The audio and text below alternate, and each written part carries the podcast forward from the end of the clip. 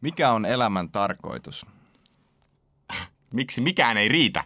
Tekeekö luopuminen vaikkapa kaukomatkoista ja pitkistä lennoista hallaa meidän onnellisuuden tavoitteillemme? Vai tekevätkö sittenkin ihan jotkut muut asiat meidät onnelliseksi? Onko uusi viides auto autotallissa onnellisuuden tai vai tarvitaanko jotain muuta? Näistä asioista on tänään meillä keskustelemassa onnellisuuden ja, ja hyvän elämän asiantuntija Frank Martela. Eiköhän lähetä studiolle? Lähetä.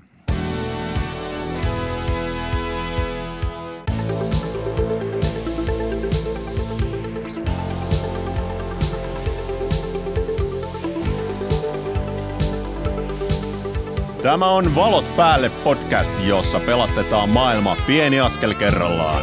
Hyppää matkalle parempaan tulevaisuuteen. Maailman pelastus 101-kurssin professoreina Itkonen ja Vanhanen. Oikein paljon tervetuloa Valot päälle podcastin pariin. Täällä studiossa Tuomas Tumu Vanhanen. Ja Pentti Pena Itkonen. Tänään meillä Valot päälle podcastissa on tavoitteena, niin kuin joka kerta, pienin askelin mennä kohti sitä vähäpäästöistä yhteiskuntaa. Ja tänään me mietitään, että miten se tehtäisiin siitä näkökulmasta, että kun joutuu luopumaan ehkä asioista, joutuu syömään vähemmän juustoa tai lentämään vähemmän, niin koskettaa meitä jokasta siltä näkökulmalta, että ahdistaa. Onneksi meillä on täällä, tota, onneksi meillä on täällä studiossa nyt mies, joka me toivon, että hänellä on vastaus meille siihen, miten tästä päästään yli, miten voidaan kääntää tämä voitoksi ja positiiviseksi ja saada niitä pieniä muutoksia aikaan. Oikein paljon tervetuloa Frank Martel. Kiitos paljon, kiitos paljon. Frank, äh, sä toimit tutkijatohtorina Aalto-yliopistossa. M- millä alalla tai, tai mitä, mitä siellä teet tällä hetkellä? No mulla on, siis tutkimus on tietenkin se ykkösjuttu, mutta tutkimusaiheita heittelee laajasti eri, eri suuntiin, että yksi teema on tämmöinen ihan niin kuin yritysmaailmassa tämmöisen niin kuin sisäisen motivaation ja itseohjautuvuuden tutkiminen ja miten niitä voi esimerkiksi johtamisen kautta vahvistaa.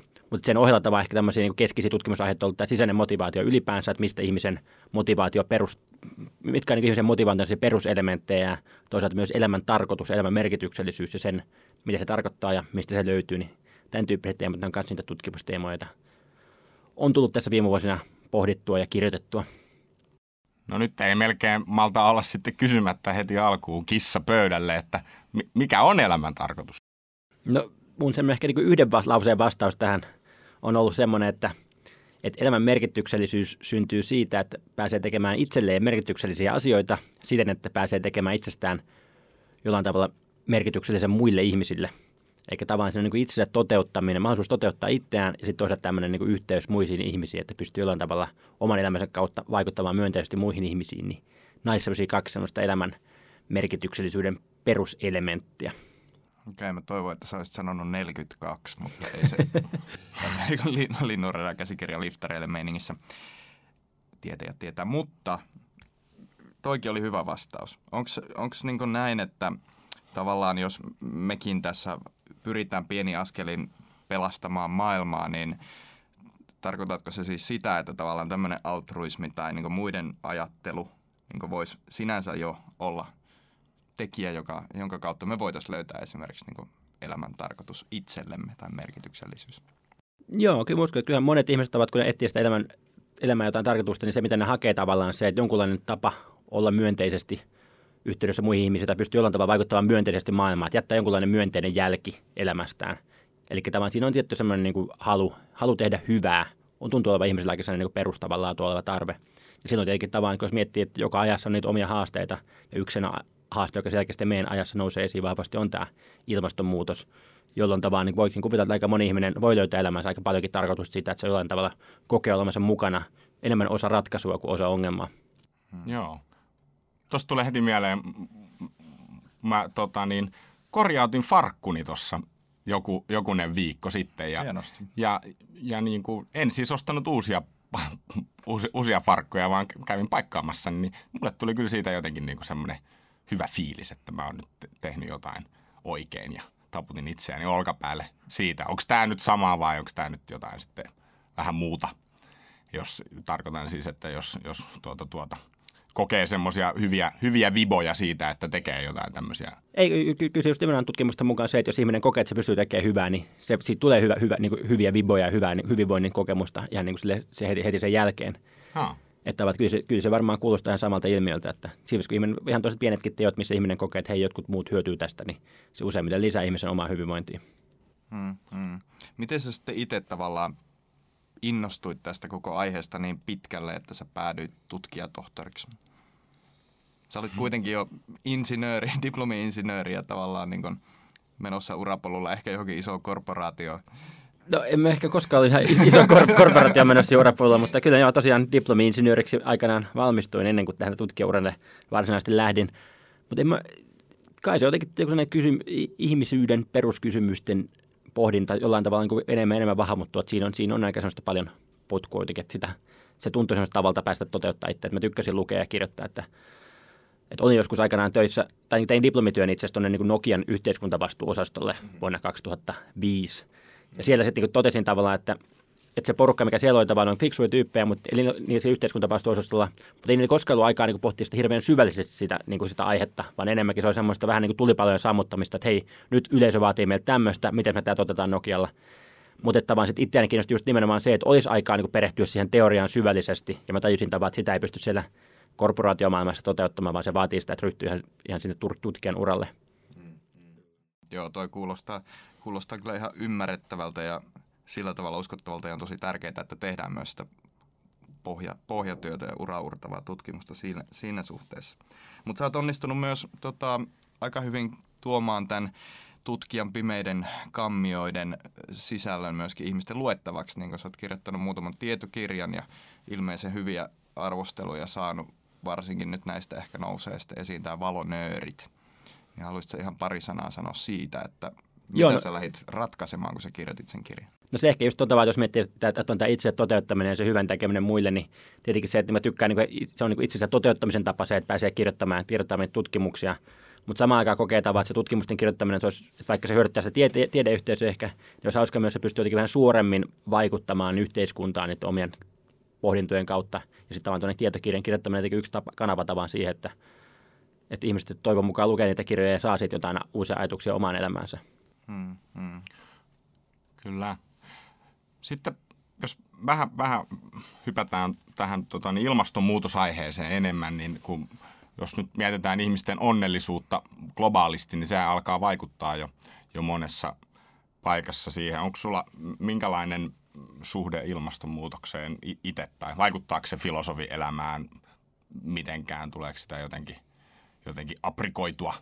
No joo, kyllä se just niin kuin ehkä sanoin, että kyllä se on sen yksi meidän ajan keskeisiä kysymyksiä – mutta et, et, et, ei se ehkä niinku suoraan ole oman, niinku tut, niinku, että en mä suoraan sen tutkimuksellisesti osallistu, mutta tietenkin kansalaisena sitten sitä miettii tavallaan myös omaa käytöstään ja, ja miettii tavallaan, että miten tässä yhteiskunta voitaisiin tämmöistäkin ongelmaa ratkaista. Että kyllä se tälle, ehkä sille niinku, niinku asioista huolissaan olevana kansalaisena, kun se tulee jonkun verran pohdittua kyllä, mm. että miten, niinku, mitä, miten sitä voitaisiin lähteä jollain tavalla ratkaisemaan ennen kuin on liian myöhäistä.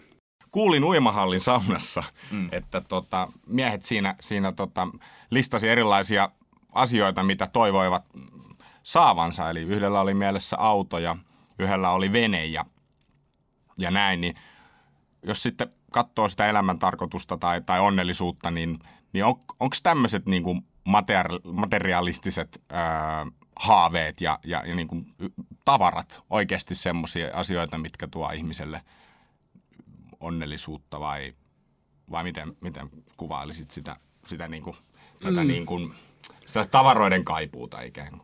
No siis eihän varmaan tavarat itsessään sitä onnellisuutta tuo, mutta tietenkin tavat, ihmiset on, jos, jos ihmiset on ta, ta, ma, tai halu toteuttaa itseään, niin tietenkin joskus ne jotkut tavarat on niin välttämättömiä siihen niin toteuttamiseen, että jos mun niin kuin, jos mun suurin haaveeni on päästä pelaamaan jalkapalloa ja mä niin koen, että mä saan, niin kuin, se on niin mun elämän iso, iso, iso ja merkittävä sisältö mun elämässä, niin mä tarvitsen sen jalkapallon, jotta mä pystyn sitä pelaamaan. Tai sitten jos, jos mun elämän niin keskeinen haave on se, että mä haluan päästä purjehtimaan joka kesä, niin siinä vaiheessa vaan on päättää sen purjeveneen niin toteuttaakseni sen, niin kuin sen osan mun niin kuin identiteetistä ja osan mun tavallaan sitä itselle toteuttamisesta. Mm. Että vaan tavara itsessään välttämättä, jos onnellisuuden lähde, vaan se aika paljon kysyä siitä, että kuinka paljon sitä tavaraa oikeasti tulee käytettyä.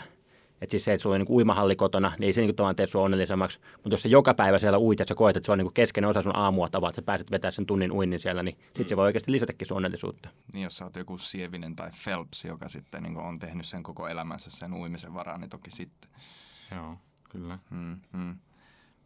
Tota, semmoinen tavallaan tuohon, Pena, hyvä, että otit tuon pukuhuone tai saunalauden keskustelut tähän, koska tavallaan mä haluan vielä syventää tätä kysymystä silleen, että tavallaan moni ajattelee ehkä, että jos mä saan asian X, jos mä saan paremman palkan tai jos mä saan jonkun tietyn työn tai tyttö- tai poikaystävän tai mitä tahansa, niin sitten mä oon onnellinen. Mm. Musta tuntuu, että monella on tommonen käsitys.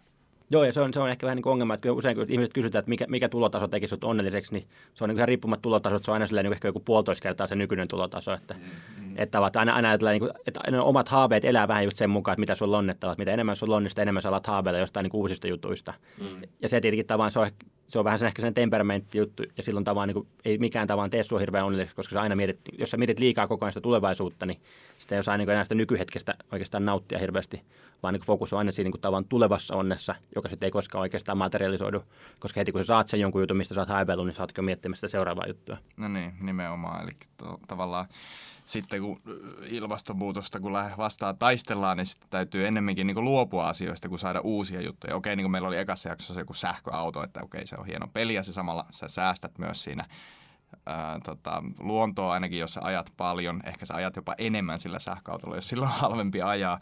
Mutta tota, muuten lähtökohtaisesti aina puhutaan kaikesta luopumisesta ja tämmöisestä, niin, niin siis tavallaan sä nyt sanot, että, että, että se ei tavallaan tee sua onnelliseksi, jos sä saat uusia asioita, mutta tekeekö luopuminen sitten taas onnettomaksi? Päteekö se? No varmaan, jos, jos se on joku itselle joku tosi tärkeä asia tavallaan, niin sen siitä luopuminen voi tehdä niin kuin onnettomaksi. Mutta mm. totta kai ihminen on myös sen aika adaptiivinen olento, että ihminen myös niin kuin tote, tottuu aika monenlaisiin olosuhteisiin. Että, mm.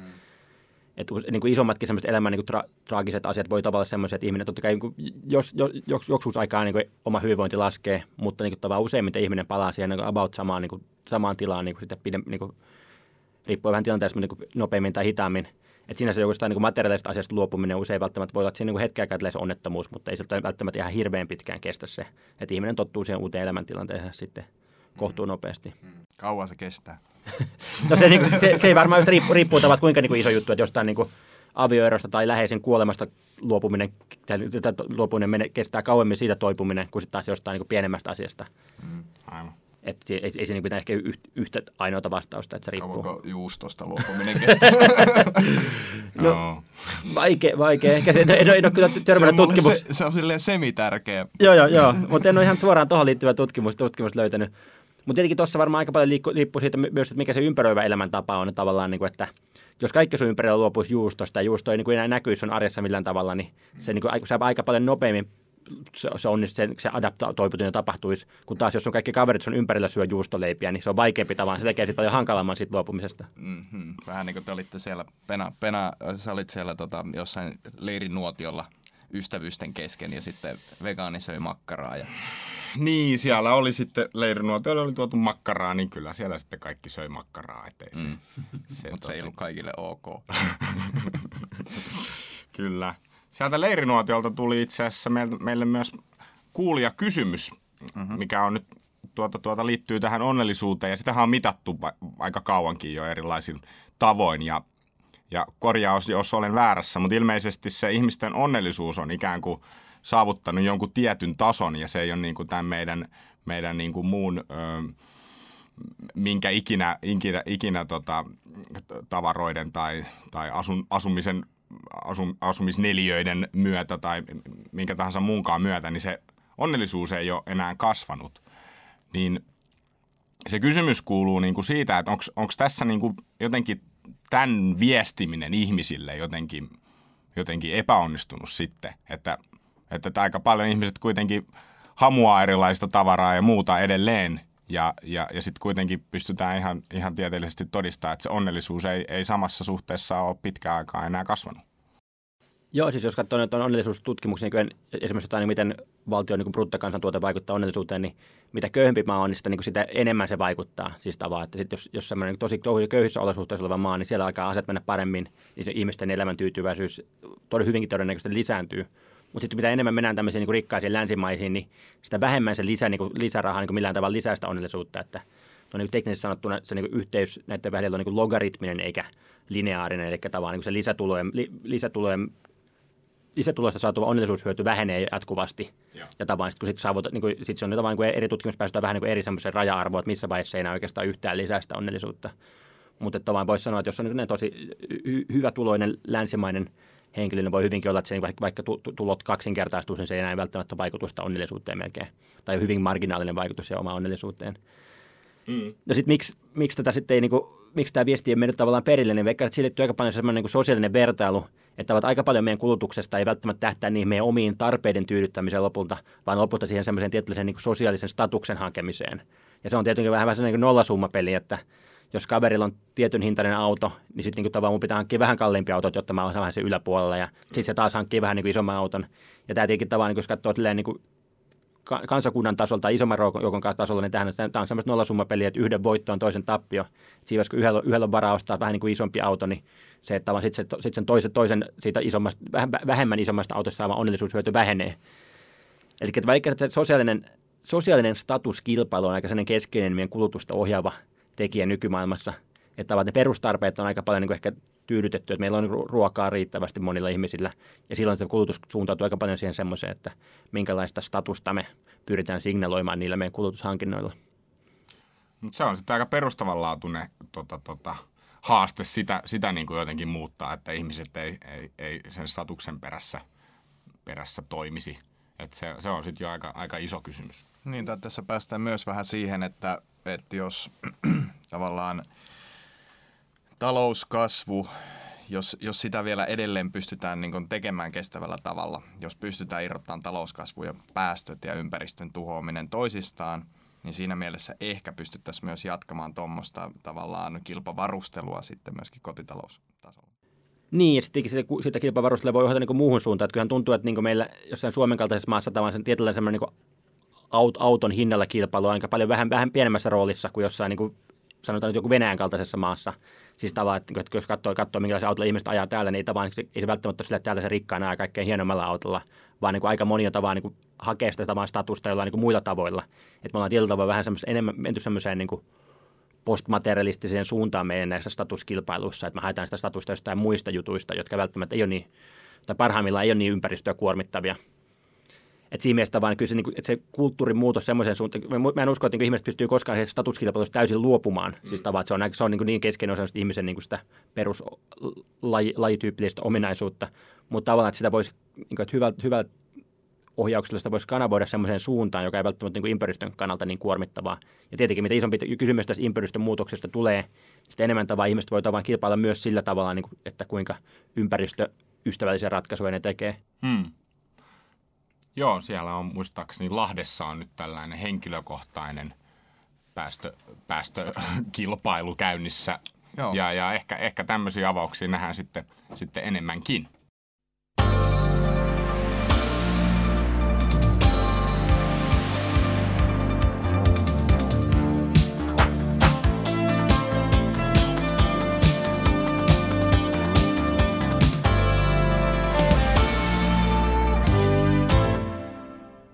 Tervetuloa takaisin Tauolta valot päälle podcastin pariin. Studiossa on Vanhanen, Itkonen ja onnellisuusfilosofi, diplomi-insinööri, tietokirjailija ja ties mitä muuta Frank Martela.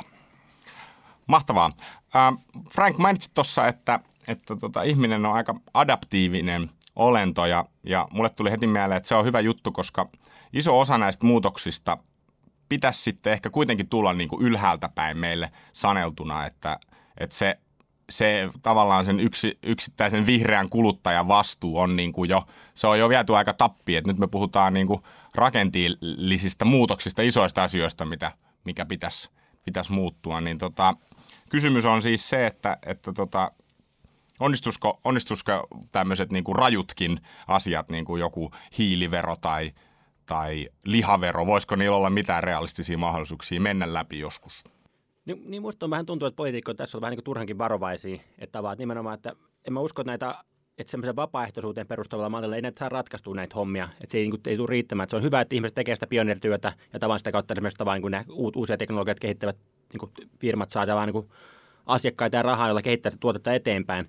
Mutta kyllä uskon, että niin ne, jos halutaan oikeasti tehdä muut, muutoksen, niin se vaatii semmoista niin ylhäältä päin ohjattua. Että se on aika vaikea, niin että, että on se tietty valittunut joukko, joka voi tehdä näitä kulutusvalintoja ja alkaa tavallaan tehdä niitä ja py, pysyä tavallaan kiinni niissä. Mutta kyllä se iso muutos vaatii sitä, niin kuin, että lähdettäisiin verottamaan jotain lihaa tai kiellettäisiin jotain tiettyjä juttuja kokonaan, jotta tavallaan niin se muutos saattaa aikaan kunnolla. Ja mä veikkasin tavallaan nimenomaan, että, että ihmiset totta kai, niin kun se tulisi, niin saattaisi olla vähän niin kuin osa, osa totta kai valittaa, valittaa siitä tilanteesta, mutta veikkaisin, että kuitenkin, että kyllä ihmiset aika no, nopeasti tottuu siihen uuteen, uuteen maailmaan. Että kyllähän niin maailman sivuun on tullut erilaisia tavan kriisejä, joiden seurauksena joku tuote on poistunut kaupoista tai muita. Ja kyllä niin kuin ihmiset vaan niin on, on elänyt ne hommat läpi ilman, että se välttämättä niitä tullut kokonaisonnellisuuteen niin ihan hirveästi on lopulta vaikuttanut. Kyllä, elämää avokaadojen jälkeen on olemassa. Mikä olisi muuten semmoinen, mitä ilman sä et voisi elää? Mm, no ehkä just tähän niin lihan, lihan tietysti, voi miettiä, että että mun on niin helppo, helppo aika valtausat lihatuotteet, mutta sitten jos mennään ravintolaan ja siellä on niin kaverit niin hyvän pihvin siihen viereen, niin kyllä siinä vaiheessa tuntuu aika tuskalliset syödä jotain, niin kuin, jotain muuta. Vaikka olisi kuinka hyvä hernetahna siinä. niin, niin joo, kyllä se niin vaan että hernetahna on niin hyvä niin kauan kuin kaikki muutkin siinä ympärillä syö sitä hernetahnaa. Mutta kun se joku viereen, viereen istuu ja iskee pöytään sen niin kuin mehevän medium rare pihvin, niin kyllä se on niin kuin sitten aika, siinä vaiheessa niin kuin sen, se iskee niin kuin tavallaan vahvasti, että teki siitäkin mieli. Joo, ei lähdetä sen syvemmälle kuvailemaan sitä, miten ihana se mehukas piivi, joka valuu rasvaa siinä lautasella oikein onkaan. Mutta tota, joo, tunnistan ongelman ja I, I feel you. Mä halusin itse asiassa, sorry.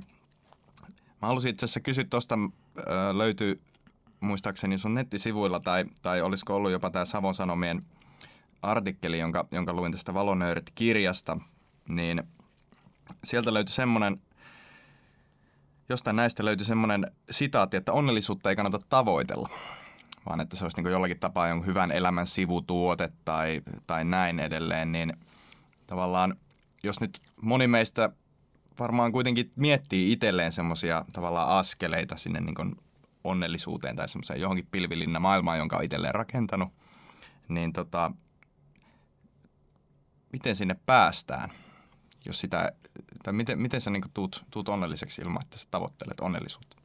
Mm, no ehkä se onnellisuuteen liittyen kysyä vähän sitä, että usein jos mä liikaa keskitytään se omaan onnellisuuteen, niin me ei välttämättä enää osata nauttia siitä nykyhetkestä, vaan aletaan koko ajan niin mietitään, että onko roh- miten voitaisiin optimoida sitä meidän onnellisuutta. Et sen takia tämä onnellisuus ehkä enemmän sen sivutuote, joka tulee enemmän sitä sen itsensä toteuttamisen ja yhteyden luomisesta muiden ihmisen kautta. Et se on ehkä se niin kuin siinä ajatuksena – mutta ehkä sitten toinen niin kuin iso ristiriita ihmisen elämässä on tietenkin aina se niin sellainen lyhyen tähtäimen ja lyhyen tähtäimen niin kuin, niin kuin himot ja halut vastaan tavallaan kuin ne pitkän tähtäimen arvot ja mitä, minkälainen ihminen mä haluaisin olla. Ja se on ehkä se, vastaan ilmastonmuutos. Niin, tavallaan just, että, se, niin kuin, että mä haluaisin olla tavallaan ihminen, joka tavallaan niin kuin, on ilmastonmuutoksen osalta niin kuin hyvien puolella. Mutta sitten kun se pihvi istetään tuohon eteen lautaselle, niin siinä myös niin kuin aika vahvat halut tai, tai joutuu niin kuin vastakkain tavallaan niin se lyhyen tähtäimen, se niin kuin, että nautinto vastaan sit se, niin kuin mikä mä, minkälainen ihminen mä pitkällä tähtäimellä haluan olla. Mutta että tavallaan pitää kuitenkin määrittää se, minkälainen ihminen haluaa olla, ja se pitää jotenkin löytää. Niin, ehkä just tuommoisessa tilanteessa niin olennaista sitten, että just se ongelma ehkä tavallaan, että se on niin vaikea tavallaan, niin jos, jos koko ajan on se luopumismuodissa, että niin me joudun taas niin tavallaan luopumaan tästä ja tästä asiasta, niin tuommoisessa tilanteessa on niin tärkeää muistuttaa itseään niistä arvoista, että miksi mä oon tehnyt sen alun perin sen valinnan, että miksi mä haluaisin vähentää lihansyötä tai muut tämmöisiä hommia. Niin semmoinen niin omien, arvo, omien arvojen niin tiedostaminen ja, ja niistä muistut, itseään muistuttaminen voi niin kuin auttaa tuommoisissa tilanteissa. Lähteekö sitten myös se konkreettinen tavallaan tekeminen ja konkreettiset askeleet, lähteekö ne myös siitä, pitääkö ne lähteä siitä omista arvoista vai, vai No kyllä se varmaan kannattaa lähteä just siitä ja tehdä niin selkeä päätös, että, että vähän tämmöistä niin jodaa lainatakseni, niin että tee tai älä tee, älä melkein tee. Eli tavallaan, että siinä kun päättää, tekee joku tuommoisen jutun, niin, niin se on niin kuin, että jos tekee semmoisen päätöksen, että, että olenpa ympäristöystävällisempi, niin se niin todennäköisesti vaikuttaa aika vähän elämään, koska se on niin kuin hirveän niin kuin häilyväinen. Ja kaikki, kaikissa valinnoissa tavallaan niin kuin, se, ei, niin kuin, se on niin kuin, aina voi tehdä erilaisia valintoja. Mutta tärkeämpää on joku selkeä päätös, että, niin kuin, että, että mitkä on ne konkreettiset jutut, missä se mun ympäristöystävällisyyteni näkyy. Tehdään itselleen niin konkreettiset tavoitteet tai konkreettiset jotkut rajat tavalla, että en syö lihaa yli 150 grammaa viikossa, tai mikä, mikä se raja on, on, onkaan, mutta joku tavallaan niin selkeä raja, niin sitten vaan sen on paljon helpompi pitää, pitää niin kirjaa siitä, että tuleeko se noudattaneeksi siitä omia päätöksiään, kun on olemassa selkeä päätös. Et ehkä se, niin selkeä, niin se eka askel on tavallaan se, että, että tehdä, käydä, käydä se prosessi itsensä kanssa, että mikä, mikä se on niin se, mitä mun ilmastoystävällisempi elämäntapa voisi olla, ja mitkä on niin konkreettisia päämääriä ja rajoja siihen liittyen. Hmm mahtava auktoriteetti toi Joda. niin kuin, että tiedetään, että istuu tässä meidän vieressä istuu tutkijatohtori ja varmasti täällä on myös jotain akateemista pohjaa, mutta, mutta Joda. kyllä, kyllä, kyllä. Tulisiko sulle mieleen jotain semmoista tarinaa onnistuneesta muutoksesta sun niin kuin omasta elämästä? Tai mikä, mikä olisi, olisi tehnyt siitä, siitä onnistuneen? Mä mietin nyt, että jos tuolla on nyt kuulijoita, jotka kovasti miettisivät, että kyllä mä itse asiassa on halunnut pyöräillä töihin, mutta kun ei se vaan niin kuin, kun vähän ripottaa aamulla, niin se jää heti. Mm, no ei heti tule ehkä niin kuin elämästä, mutta jos, joskus muistin yhtä semmoista, niin kuin, joka halusi lopettaa tupakan polton, niin sitä vähän niin kuin sitten spar, sparrasin siinä prosessissa ja se niin lopulta sitten onnistui siinä ainakin kun mä viimeksi kanssa jutullin, niin oli onnistunut siinä niin kuin pitämään useamman vuoden, tavalla, useamman vuoden ajan niin sen tupakan polton poissa, niin kyllä siinä on tavallaan ihan semmoisia, semmoisia niin askeleita, että sitten se alkoi niin miettiä tavallaan, että, että esimerkiksi sitä just siitä luopumisesta, että mit, mitkä on ne jutut, mitkä siihen tupakointiin liittyy tavallaan, että – esimerkiksi kun se oli töissä tai vaan vähän väsyttää, niin se on hauska pitää tupakkatauko, niin siinä saa vähän, niin kuin, vähän, vähän huohtaa. Sitten niin kuin, sit alkaa miettiä, että sen sijaan tavallaan niin luopuisi pelkästään siitä, niin miettii niitä uusia käytäntöjä tilalle, jotka, tavallaan, niin kuin, jotka voi niin kuin, täyttää sen saman aukon, mutta jotka, joihin liittyy enää se tupakka. Ja tässä tapauksessa otti semmoisen tavan, että se lähtee, niin teki sen tietyn niin rundin siellä toimistossa. Se lähtee sen pienelle kävelyretkelle, retkelle tavallaan toimistosta ulos korttille ympäri ja takaisin. Tavallaan meni about sama aika, saman niin kuin, saman niin kuin hengähdystauon siitä sai, mutta siihen ei enää välttämättä liittynyt se tupakka. Niin sama juttu ehkä tämmöisiin niin ilmastonmuutokseen liittyvissä päätöksissä, niin että sen lisäksi, että miettii, että mistä haluaa luopua, niin miettisi myös, että, niin kuin, että mitkä on ne jutut, mitkä siihen ottaisi tilalle. Siis tavallaan, että jos se, jos se juttu on joku mikä nyt voisi olla sitten niin kuin se liha, liha, niin mikä, mikä voisi olla sitten se tavallaan se, niin kuin se syntinen nautinto, joka, niin kuin, johon ei liity samanlaista ilmastokuormaa. Niin, niin, kyllä ainakaan se ei ole vegaaninen mustamakkara, sen mä voin kertoa, koska mä oon syönyt vegaanista mustaa makkaraa ja se, se ei kyllä vetänyt vertoja mustalle makkaralle. Itse asiassa tästä vähän sille haastan sua tossa, että koska jos sä korvaat vaikka just se mehukkaan pihvi jollain, niin sehän pitäisi tavallaan olla vähän niin kuin parempaa. Ainakin autoilussa puhutaan, että sähköautojen pitää olla parempia kuin varsinainen auto, että ne oikeasti niin kuin yleistyy isolla kädellä. Niin okei, okay, no allekirjoitan sen, että joku tupakkataukoa parempi asia on niin kuin pitää kävelytauko. Mm, mm. Luultavasti sulle niin kuin fyysisesti ja näin edelleen. Mutta tota, niin. No mutta siis kyllähän tota, näitä uusia vaihtoehtoja tulee koko ajan enemmän ja olen syönyt hyvää, hyvää vaikkapa kaurasta valmistettua ruokaa ihan oikeasti ja se, mm. se niin kuin vaikkapa liha tai nyhtis makaronilaatikossa, niin se on aika hyvä, hyvä vaihtoehto siinä, mm. että, että tota, uskon, että niitä kyllä, kyllä löytyy ja, ja varmaan kun tässä ihmisiä kiinnostaa enemmän ja enemmän, niin niitä myös sitten tulee markkinoille. Joo, joo, se kyllä kaikki niin kuin, mun mielestä niin vegaaninen roskaruoka, niin sehän on, sehän on niin tavallaan, sitä on lisät, paljon enemmän nyt tarjolla kuin ehkä, ehkä viisi vuotta tai kym, varsinkin mm. kymmenen vuotta sitten, joka on hirveän hyvä myönteinen kehitys, koska tavallaan ihminen välillä haluaa syödä semmoista rasvasta ja rasvasta mehukasta jotain ruokaa. Ja aikaisemmin tavallaan niin sen ta- aukon on täyttänyt tämmöistä niin hampurilaiset sun muut kebabit, niin tavallaan se on hyvä, että sitten on olemassa, niin kuin, sit, sit, kun on se sama, sama impulssi tulee baarista kotiin, niin sitten on olemassa joku semmoinen niin vegaaninen vaihtoehto, joka täyttää sen saman aukon. Niin voiko sitä jotenkin myös tavallaan itsensä vähän huijata tai psyykata siihen, että nyt mä niin nautin jotenkin ehkä niiden arvojen pohjalta tai jotenkin? No siis, niin, kyllä se varmaan arvot on niin yksi osa siinä päätöksentekoprosessissa, mutta sitten tavallaan jos, niin jos se vegaaninen vaihtoehto on tosi paljon niin huonomman makuinen, että siinä se ei täytä yhtään sitä samaa mm. juttua, niin se on vaikeampi tavallaan tehdä sitä arvojen mukaista valintaa, kuin että jos se on niin kuin melkein yhtä hyvä, että siinä, niin siinä ei ole niin hirveän iso ero kuitenkaan, niin mm. siinä vastaavaan niin niin arvot jo voi olla riittävä peruste siirtyä siihen toiseen vaihtoehtoon mielenkiintoisia juttuja siis siinä mielessä, kun itsekin on nyt kokeillut esimerkiksi kahviin, niin kauramaitoa. Ja ekalla kerralla kun kokeilin, niin oli vähän niin kuin, että no ei nyt oikein. Ja sitten se nyt niin kuin muutaman kerran kun on kokeillut, niin se itse asiassa on jopa niin kuin jotenkin miellyttävämmän maku, makunen tulee siitä mm. maitokahvista näin. Niin se on vaan jännä niin kuin miten, miten tota, no voin kuvitella, että jos joku, joku tota tämmöisiä hum, hömpötyksiä va, va, yleisesti vastustava tyyppi kokeilee sitä sen ekan kerran, niin sittenhän se jää siihen, kun ei se nyt ollut niin hyvää. Mutta et jotain tämmöistä niin sisäistä paloa siihen, siihen muutokseen pitää olla. Mm, ja kyllä tuossakin just tapahtui tuotekehitystä, että, mm. että muutama vuosi takaperin ei ole vielä yhtä hyviä kauramaitoja tarjolla, että ne, ne ei, ei maitopohjaiset vaihtoehdot oli paljon niin kuin huonomman makuisia verrattuna siihen, mitä ne on nyt. Mm, mm, kyllä. Ja sitten vielä tähän tavallaan se, että mun mielestä jos sä vaihdat vaikka jonkun perusleikkele makkaran johonkin tavallaan aivan toisenlaiseen tuotteeseen, niin kuin vaikka hummukseen, jota on kehitetty. Me ei olla hirveästi mehusteltu hummusta, mutta mm. enemmänkin voisi. Niin tavallaan jos sä vaihdat sen tuommoiseen tuotteeseen, joka on täysin eri kuin se alkuperäinen mm, mm. ja on niin hyvä, koska se on nyt itsessään vaan niin hyvä kokonaisuus, niin jotenkin se niin toimii mun mielestä paremmin. Kyllä. Meillä on joka jaksossa semmoinen osio kuin Pieni askel, missä me kerätään eri ala-asiantuntijoilta ihan semmoisia konkreettisia vinkkejä, miten, miten voisi päästä sinne tota, niin, maailmaa pelastavaan ää, elämäntapaan, maailmaa tuhoavan elämäntavan sijaan, niin tota, ehkä me voitaisiin sulta Frank kysyä tästä niin kuin, vielä tästä niin kuin elämänmuutoksen saavuttamisesta, niin miten se olisi niin kuin pähkinänkuoressa se, se tota, miten, miten se saavutetaan? Se elämänmuutos. niin. niin tai se edes se ensimmäinen pieni askel, vaikka nyt se, että vaihtaa sen makkaran hummukseen tai mitä tahansa. Niin, no ehkä varmaan eka, eka on, niin kuin, että, että kävisi oikeasti sen, niin sen prosessin läpi, että tekisi sen, niin sen aidon päätöksen, että ei, ei vaan silleen, niin melkein tee päätöstä, vaan tekee semmoisen, niin niin että nyt mä oikeasti olen miettinyt tämän homman läpi, miettinyt kaikkia osa tekijöitä sen liittyen, ja lopulta mä haluan olla tavan sellainen ihminen, joka elää tämmöistä elämäntapaa. Niin se olisi niin kuin se eka tavan, käy sen niin kuin, keskustelu itsensä kanssa ja punnitsee niitä hyviä ja huonoja puolia ja tekee sen valinnan.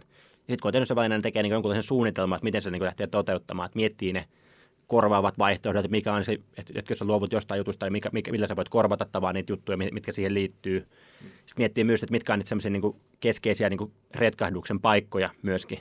Että siis tavallaan, että mitkä, mitkä on niitä hetkiä, joilla se päätös niin kuin todennäköisimmin menee pieleen. Ja sitä aikaa miettiä, että, miettiä, että mitkä on ne strategiat tavallaan niin niitä vastaan, että, että joku niin kuin, joku alkoholisti voi todeta, että niin usein se retkahtaa siinä kotimatkalla, kun se menee sen baarin ohitse, missä, on missä se on aikaisemmin käynyt, niin niin kuin voi, voi joutua vaihtamaan niin reittiään kotiin, mennä jotain toista reittiä kotiin, jos, jos ei ole matkan varrella yhtäkään niitä baareja, mihin voisi retkahtaa, niin se jo helppo, heti helpottaa tavallaan, kun se, niin kuin, se houkutus on kauempana. Niin kaikkea tämmöisiä, niin että ihan niin kuin strategisesti miettiä, että mitkä on niin kuin jutut, ja onko vaikka kotona tavallaan, niin että jos kotona on jotain, jotain ruoka-ainetta, mikä, mitä haluaisi välttää, niin se on paljon niin kuin pienempi kynnys sitten niin kuin tarttua siihen, kuin jos sitä ei ole kotona. Että miten tekee tavallaan sen, niin kuin sen väärän, niin kuin sen ei-halutun vaihtoehdon mahdollisimman hankalaksi, mahdollisimman ison kynnyksen sen alle, toisaalta, niin, ja sitten toisaalta mahdollisimman niin kuin pieni kynnys vaan sen halutun käytöksen eteen. Ja tämän tyyppiset, tämän tyyppiset niin kuin askeleita voi vaan miettiä. Et, mutta aika paljon kyse on sitä, että, niin kuin, oikeasti joskus istuu alas ja miettii, että miten mä, miten mä oikeasti tämän homman toteutan. Et eikä vaan tee sitä niin vähän epämääräistä päätöstä, mitä usein ihmiset tekee ehkä.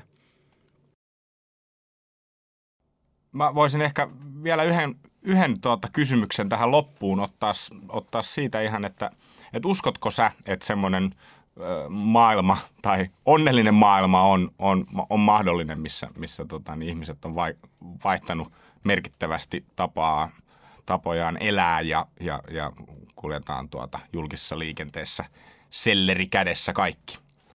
Uskon, koska just, että että aika paljon tavan se, se, miksi se on nyt hankalaa, on se, että, niin kuin, että kaverit tekee sitä edelleen tavat. Jos, jos haluaa vaikka luopua lento, lentämisestä kokonaan, niin se on niin kuin, tavan, niin kuin, jos kukaan muu ei lentäisi tavan, niin, kuin, et, niin se ei, ei se ole mikään iso juttu. Sitä tottuisi tavan, niin sitten löytyisi kaikkia kivoja lähialueen matkakohteita sun muuta.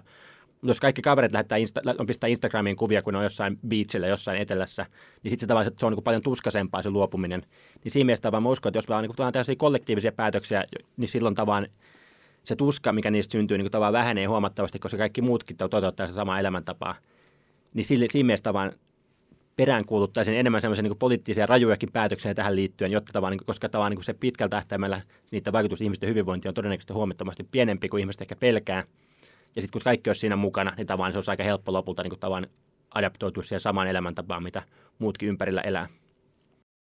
Hmm, juuri näin.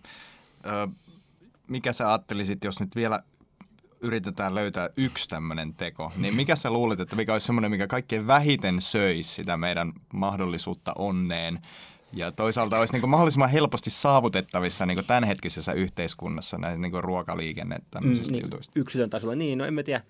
No tuntuu se just tässä lihan syönnössä esimerkiksi tavallaan se, että ei välttämättä luovu kokonaan lihasta, mutta luopuu tavallaan niin kaikesta niin arkilihasta, että syö, syö vaan niin sitä, sitä laadukasta pihviä kerran viikossa tai kerran joka toinen viikko verrattuna siihen, että niin syöstä niin semmoista niin tavallaan niin epämääräistä ruo, niin työpaikkaruokalla jotain lihaa niin kuin päivittäin. Niin kuin ton tyyppinen olisi, niin kuin, tavallaan, niin ton tyyppinen olisi se, niin iso askel, että, että se, että omaan lihansyöntiin liittyvät päästöt niin vähenee siitä 100 prosentista 10 prosenttia on aika paljon isompi askel kuin se vaan se, että se vähenee siitä 10 prosentista nollaan prosenttiin. Mm, mm. Oikein hyvä. Sä voit vetää se pihvi, niin mä syön sen maksalaatikon, mikä jää yli siitä lehmästä. hyvä. Aivan mahtava. Nyt on aika kiittää Frank Martela vierailusta. Kiitos oikein paljon. Joo, kiitoksia mukavasta keskustelusta.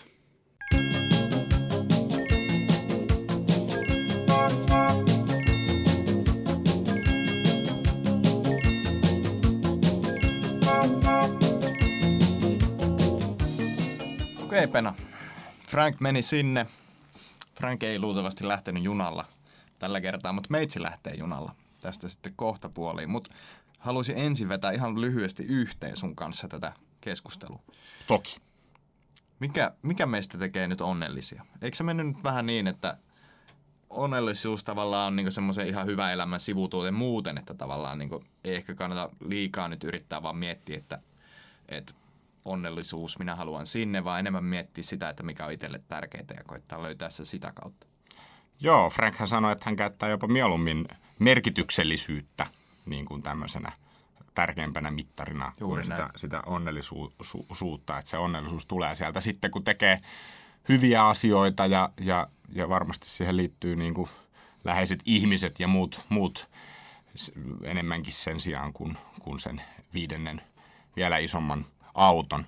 Mulle ehkä niin kuin siinä kohtaa syttyi hehkulamppu pään päälle, meni valot päälle, kun tota Fra- Frank puhui siitä, siitä miten tota, on hyvä löytää se, se sitten se korvaava tapa ja sen keskittyy niin kuin tavoitella oikein, että se on sitten tota miellyttävä ja, ja hyvä se, se korvaava. Ja, ja sitähän me tässä yritetään juuri tehdä. No meinasin just sanoa, että just sitähän me, me tehdään tässä, että yritetään niinku fiilistellä niitä hyviä juttuja, niin kuin vaikka ekassa jaksossa sähköauto. Hmm. Silleen, että ei tosiaan niinku liikaa keskityttäisi siihen negaatioon siihen puoleen, että okei nyt joutuu luopuostaan, vaan niinku keskittyy siihen hyvään juttuun, mitä me on päätetty haluta tehdä. Kyllä. Eli tehdä niitä jotain edes pieniä, pieniä juttuja, pieniä tämmöisiä tekoja. Ja se onnellisuus löytyy sitä kautta, että me pystytään toteuttamaan sitä, mitä me oikeasti halutaan tehdä. Hei, on aika lopettaa maailman pelastus tältä päivältä. Palautetta meille saa laittaa tulemaan osoitteeseen podcast at valotpäälle.fi. Hyvä Pena, hyvä, hyvä. Podcast at valotpäälle.fi.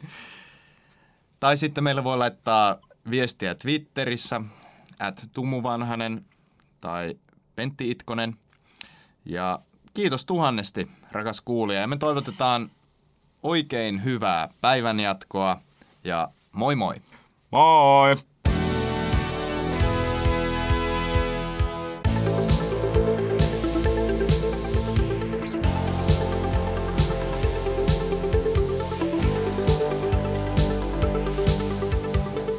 Tämä oli Valot päälle podcast, jossa pelastetaan maailma pieni askel kerrallaan. Kiitos kun kuuntelit.